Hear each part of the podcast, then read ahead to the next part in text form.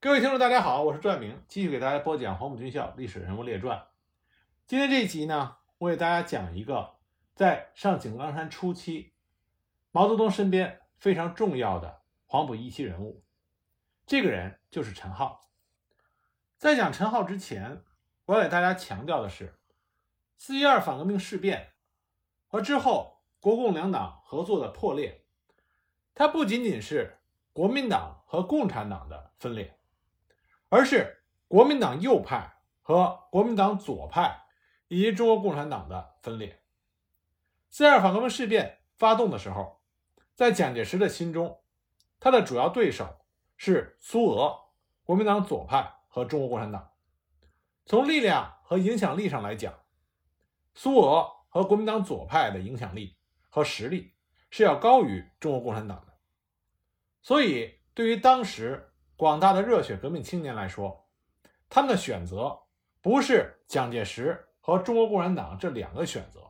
而是蒋介石、中国共产党和国民党左派这三个选择。这个时代的大背景，我们一定要清楚，否则的话，你就不会理解四一二反革命事变之后，到红军走上长征路之前，很多人的人生轨迹。而陈浩的人生轨迹，也无疑。受到了这个时代背景的影响。陈浩是湖南祁阳人，黄埔军校第一期毕业，在军校中他就曾经是一个积极分子，受到革命高潮的影响，在黄埔军校期间就加入了中国共产党。一九二七年，在毛泽东发动了秋收起义之后，陈浩参加了秋收起义。陈浩的的确确有比较强的军事指挥能力和带兵经验。所以深得毛泽东的信任和厚爱。我们不能因为陈浩后来的下场而贬低他的能力，因为陈浩被毛泽东委任担任工农革命军第一师第一团团长，这是在三湾改编之后发生的事情。也就是说，毛泽东在整顿队伍之后，将他全部的军事家底都交给了陈浩。如果我们贬低陈浩是一个无能之辈，那么无疑是在贬低毛泽东的识人水平。那么在普遍了解的历史里，关于陈浩的记载并不很多，主要是谈到为什么陈浩后来被处以极刑。这是在1927年11月，当时国民党内部发生了军阀混战，围剿井冈山的国民党军队先后离开。毛泽东认为这是一个好时机，所以就决定利用湘桂军阀混战的时机，扩大革命根据地。毛泽东根据红军侦察员送来的情报，得知茶陵县城只有一些地主武装驻守，敌人的力量比较薄弱，认为这是一个千载难逢的好机会，所以他就把攻占茶陵县城的任务交给了党代表宛希先和团长陈浩，让他们带上红军当时的最精锐的主力团去攻打茶陵县城。红军战士们听说要攻打县城，心里都十分的高兴，战斗积极性也十分的高涨。与守护县城的地主武装交火之后，指战员们奋勇杀敌，很快就把这座县城拿下了。部队在出发前，毛泽东曾经亲自对陈浩交代，要他在攻占茶陵县城之后，立即发动群众，动员群众，建立工农兵政权，开仓放粮，打开监狱，释放被关押的群众，开展打土豪、分田地的运动，以茶陵县城为中心。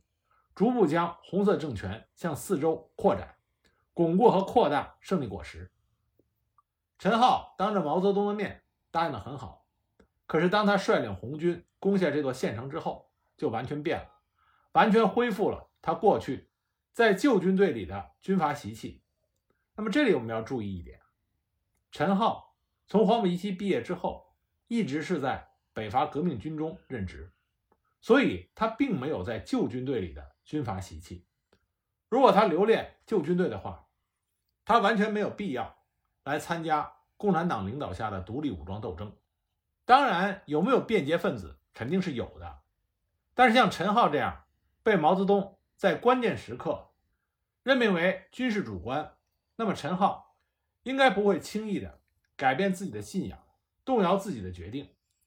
不过，陈浩在占领茶陵县城之后，根据记载。他封锁了消息，不让毛泽东知道茶陵的情况，同时伙同他几个心腹说是胡作非为，既不去发动群众，也不去打土豪分田地，而是学着国民党旧政府的样子，委派了县长，成立了一个所谓的人民委员会，以此为幌子，向商贩和群众摊判军饷，然后又重新启用了那些被打倒的旧官吏，依照国民党县政府的样子开堂审案、收税征粮。那么这个描述又会产生一个疑问：国民党旧政府，国民党旧政府到底指的是哪一种国民党政府？陈浩他所学的国民党旧政府，应该是坚持三大政策、统一广东革命根据地的国民党政府的样子，因为这是陈浩他接触过的。他在黄埔军校毕业之后所接触的国民党政府，就是三大政策下的国民党政府。那么这种国民党政府带有鲜明的国民党左派的特点，而这里提到的人民委员会，正是国民党左派政府的一个重要标志。那么紧跟着比较流行的说法，是指陈浩把攻打县城时缴获的黄金用来自己的挥霍，整天带着身边的几个亲信在酒馆、烟馆、妓院里鬼混。当时城里的老百姓和部队里一些正直的战士都说陈浩不是好人。党代表宛希先当面与陈浩做了激烈的斗争，可陈浩根本听不进去，依然我行我素。无奈之下，宛希先偷偷的给毛主席写了一封密信，把陈浩在茶陵县城里的所作所为告诉了毛泽东。宛希先这封信是鸡毛信，他在这封信上插了三根鸡毛，表示发生了严重的情况。毛泽东在看到这封信后，气得说不出话来，马上就派了谭震林等同志。火速的赶往茶陵，纠正陈浩等人的错误做法。谭震林带人到达茶陵县城之后，就与宛西先等优秀干部一起开会。他们当面向陈浩传达了毛泽东的指示，指出陈浩等人搞的不是什么人民政府，而是旧衙门，是国民党政府，要求他们立即取消成立的所谓人民委员会，重新建立工农兵人民政府，并且把毛泽东写的亲笔信交给了他。毛泽东在这封信中严厉批评了陈浩的错误，责令他立即改正，为红军官兵做好表率。陈浩不仅不听，反而因此对毛泽东产生了怨恨，准备将队伍带走，投靠国民党。不过陈浩呢，也取消了他所成立的所谓人民委员会。那么，在谭震林、宛西先等人的努力下，茶陵县城召开了万人大会，成立了茶陵县工农兵政府，谭震林担任工农兵政府主席。同时呢，在工农兵政府成立之后，就成立了县工会、县农会、县赤卫队等群众组织，掀起了轰轰烈烈的打土豪、分田地的运动。那么，在茶陵县红色政权刚刚建立后不久，国民党军队就纠集了二十多个连的兵力向茶陵县城扑来。当时茶陵县城的红军队伍只有四个连，不过很快，毛泽东就派党代表何挺颖、营长张子清率领工农革命军第三营来接应。但当时红军兵力毕竟有限，而围攻茶陵县城的敌人仍然源源不断的前来增援。在这种情况下，谭震林、宛西先、何挺颖、张子清等人认为不能和敌人硬拼，决定把部队撤回井冈山去，准备将来再寻找机会消灭这股敌人。可是陈浩和另外几个军事干部拒不执行命令，坚决反对把队伍撤回井冈山。他们跟战士们说。部队要到湖南南部打游击去，回井冈山是没有出路的。他们蒙蔽了手下的红军战士，暗地里写信给国军的方鼎英，约定去投靠他，企图里应外合叛变革命。那么这里再给大家强调一下，我之前讲过方鼎英，方鼎英在黄埔军校师生中有着极高的威信，而且他一生光明磊落，为人正直，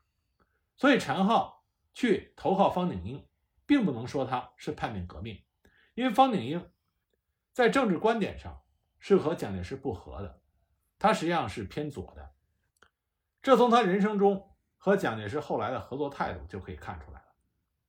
那么当天夜里，陈浩就派人拆除了茶陵城外通往井冈山的浮桥，断了红军撤回井冈山的后路。由于陈浩是团长。很多战士也随着陈浩撤出县城往南走去。从这点上来讲，陈浩这个军事主官对于部队的掌控还是不错的。那么在这个危急关头，毛泽东带着几个干部和一些战士突然出现在了陈浩的面前，因为毛泽东不放心这里的情况，连夜带着人马赶过来。陈浩做梦也没有想到毛泽东会在这个时候突然出现在他的面前，因为毛泽东在军队中的威望，陈浩不敢怎么样，很快就被缴了枪。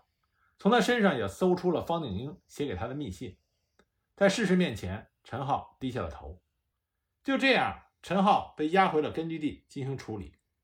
那么回到井冈山之后，前委组织了特别法庭，以八大罪状判处陈浩和跟随他的其他几个军事主官徐庶、韩昌建、黄子吉他们四个人死刑，立即执行。当时有人为陈浩等人求情，毛泽东沉思片刻，说了一句话：“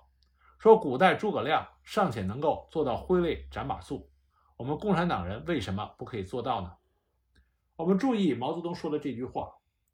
诸葛亮。对于马谡的赏识，这众人皆知。那么，同样，毛泽东说这句话，就意味着在他的心中，陈浩的的确确是一个有才之人。处决陈浩是毛泽东军事生涯中第一次，也是唯一的一次亲自下令处决的叛徒。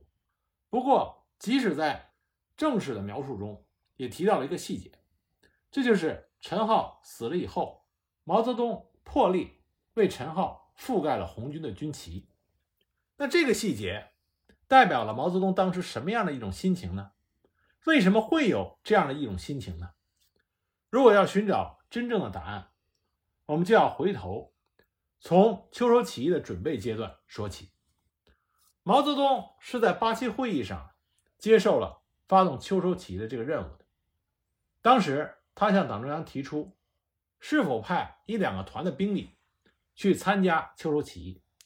因此党中央很快就给南昌发了电报。而这个时候，第二方面军总指挥、武汉国民政府警卫团团长卢德铭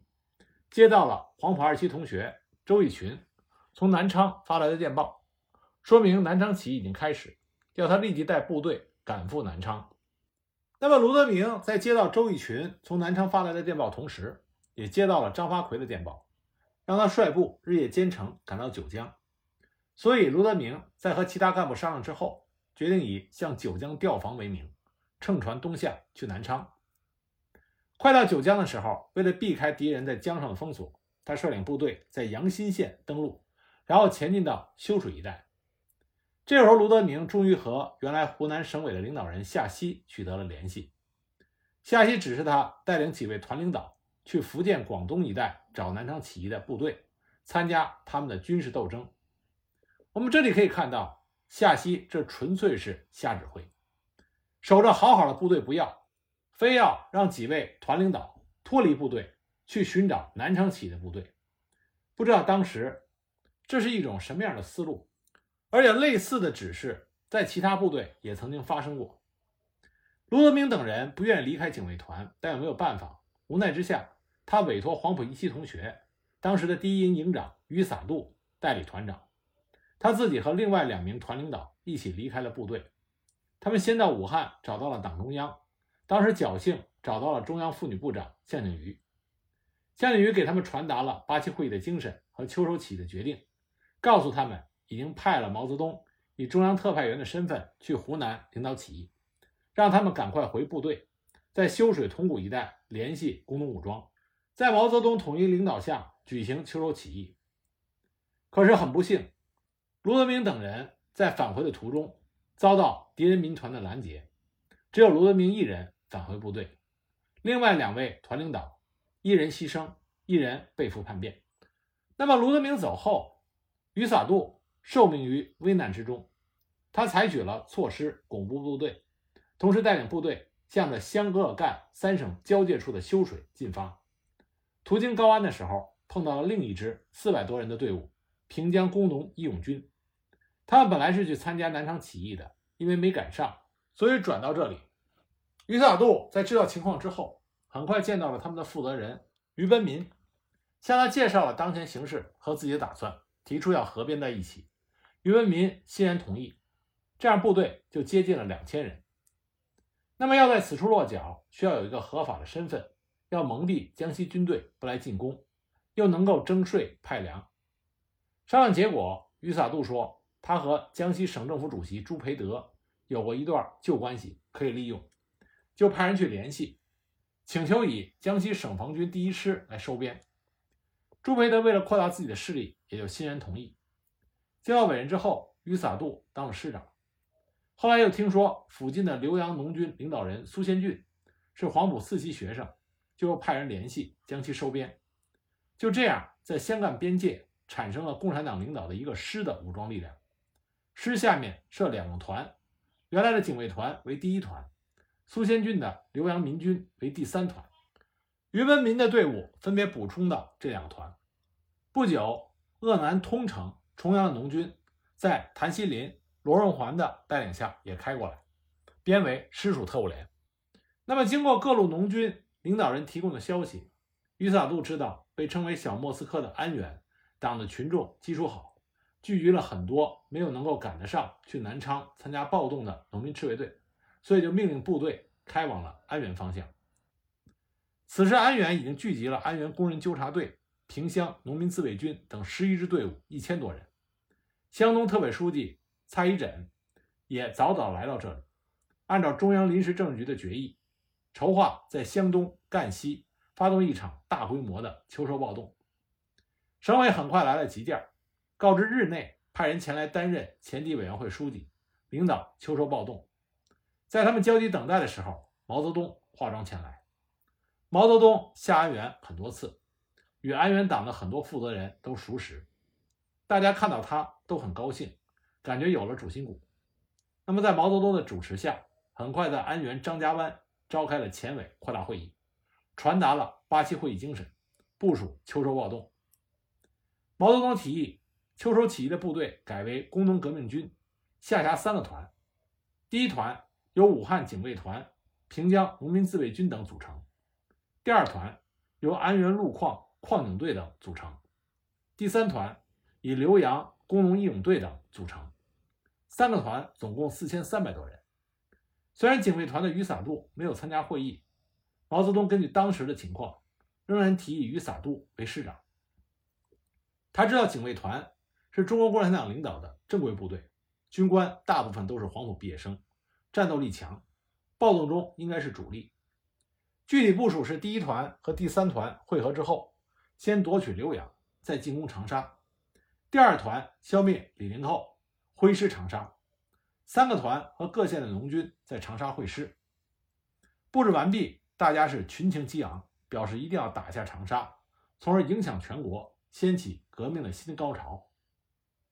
毛泽东在召开完前委扩大会之后，立即去第二团亲自布置任务。张家湾前委扩大会议精神很快就传达到驻扎在修水县城的工农革命军第一师师部和第一团。于洒度等黄埔军官群情激愤，大家摩拳擦掌，纷纷表示要像北伐时攻打武汉一样。大显身手。接着，省委关于夺取长沙的命令也到了。省委确定九月十五日晚十二点会攻长沙。于洒度专门让人做了红旗，上面的镰刀斧头还是他亲自描绘。当时他就说：“过去我们打的是国民党的旗号，今天我们要正式打出共产党的旗号。”与此同时，他还收编了住在扎金的前军邱国宣部七百多人。委任他们为第四团。那么从这些描述，我们可以看出，当时不论是毛泽东，还是这些黄埔军官们，他们的脑海里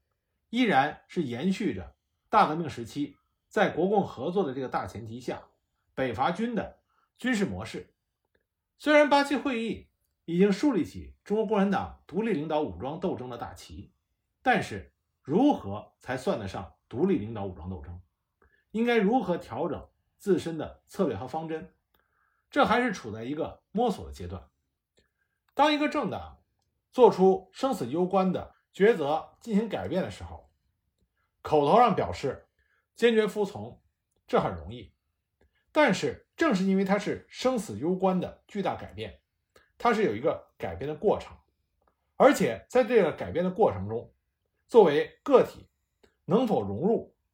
能否接受这巨大改变带来的取舍，这都需要一个过程，而只有这个过程完成之后，这才意味着个体做出了真正的选择。所以，我们说，在秋收起义发动的时候，很多的起义参与者，实际上他并没有完成他的选择过程。秋收起义开始了，于萨杜率领的第一团突然袭击，占领了龙门场，一举击溃了唐生智的一个营。平江的敌人闻讯而来，第一团在长寿街与敌激战。关键时刻，第四团的邱国宣布，为了得到第一团挑子里的大洋，居然从后面向正在进攻的第一团开火。第一团遭到敌人两面夹击，部队受到了重大损失，不仅损失了二百多人，而且辎重损失殆尽。于洒度带着师部赶上来，得到消息，从头凉到脚。经过讨论，只能返回修水，等候特委的指示。幸亏这个时候，卢德明风尘仆仆地赶到，并且担当起暴动总指挥的职务，这才算稳定了部队。这里和大家多说一句：秋收起义当时四个团，团长分别为第一团团长钟文章，第二团团长王新亚，第三团团长苏先俊，第四团团长邱国轩。这四位团长的大名。对于现在的很多人来说，都是极其陌生的。为什么呢？因为他们四个人在中国共产党领导的武装斗争的舞台上出现的时间极短。先说第一团团长周文章，我们前面说到了，秋收起义发动的时候，第一团突然遭到邱国轩第四团的突然袭击，损失惨重。那么这位钟文章在遭到失败之后，觉得无脸见人。他就脱下军装，扔掉枪，从此失踪，结局成为历史之谜。谭政大将在建国之后谈到秋收起义第一仗的时候就说过，当时那个团长不跑的话，坚持到革命胜利，今天绝对是元帅级别。遗憾的是脱下军装跑了。可这话说回来，如果他没有跑的话，能不能坚持到革命胜利，这仍然是一个未知数。再说二团团长王新亚，王新亚是江西安福人，曾经担任过北伐军的营长，军事能力很不错。二团呢，主要是安源工人，所以在思想觉悟上基础非常好。王新亚表现其实是不错的，先是攻占了李仁县，开仓放粮，成立了革命政府。后来等敌军来援的时候，又放弃了李陵，反攻浏阳，同样也打下了浏阳。可是，在打下浏阳之后，他松懈了，没有安排守备防御，导致敌人突袭，几乎全军覆没，而王新亚也就此失踪了。再说三团团长苏先俊，苏先俊黄埔军校四期生，也参加过北伐战争。起义之前，他组织率领来参加起义的浏阳农民义勇军，是起义的重要力量之一。从这点上来说，作为义勇军领袖的苏先俊，他的组织能力和领导能力是相当优秀的。那么，浏阳农民义勇军被改编成了三团，其中三团先在白沙镇取得了小胜，然而在进攻浏阳东门市的时候，遭到一个营的抵抗，损失惨重而撤出战斗。在文家市会议中，苏先俊支持余洒度先取浏阳，复攻长沙的想法，结果被前委拒绝。后来在上井冈山的途中，因为贪图享乐，不愿打游击而悄悄离队。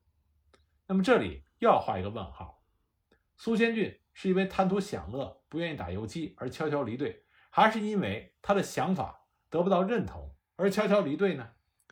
其实答案并不复杂，因为从他离队之后的经历，我们就可以看到他离队的原因。因为1928年初，苏先俊又被党中央派到越州。担任湘鄂赣特委军事部长。如果他是因为贪图享乐、信仰动摇而离队，党中央不会再给他如此的任命。不过，同年三月，在长沙，苏先俊被国民党逮捕，随即叛变，转过头来危害共产党。这才是苏先俊真正转变立场、背叛信仰、残害同志的可耻行为。不过四个月之后。红三军团攻占长沙的时候，将其抓获。八月二日，公审处决。那么四团团长邱国轩，我们之前说了，直接在起义开始的时候就叛变了起义队伍，因为他本身就是土匪，在收编前他已经被一团和三团都围剿过。于萨度将其收编之后，并没有进行适时的改造，主要原因呢，第一个，于萨度盲目自信于自身的实力；另一个呢，从时间上来讲，也是来不及。结果导致邱国轩又偷偷联络了国民党，在起义当天给了起义部队背后一刀。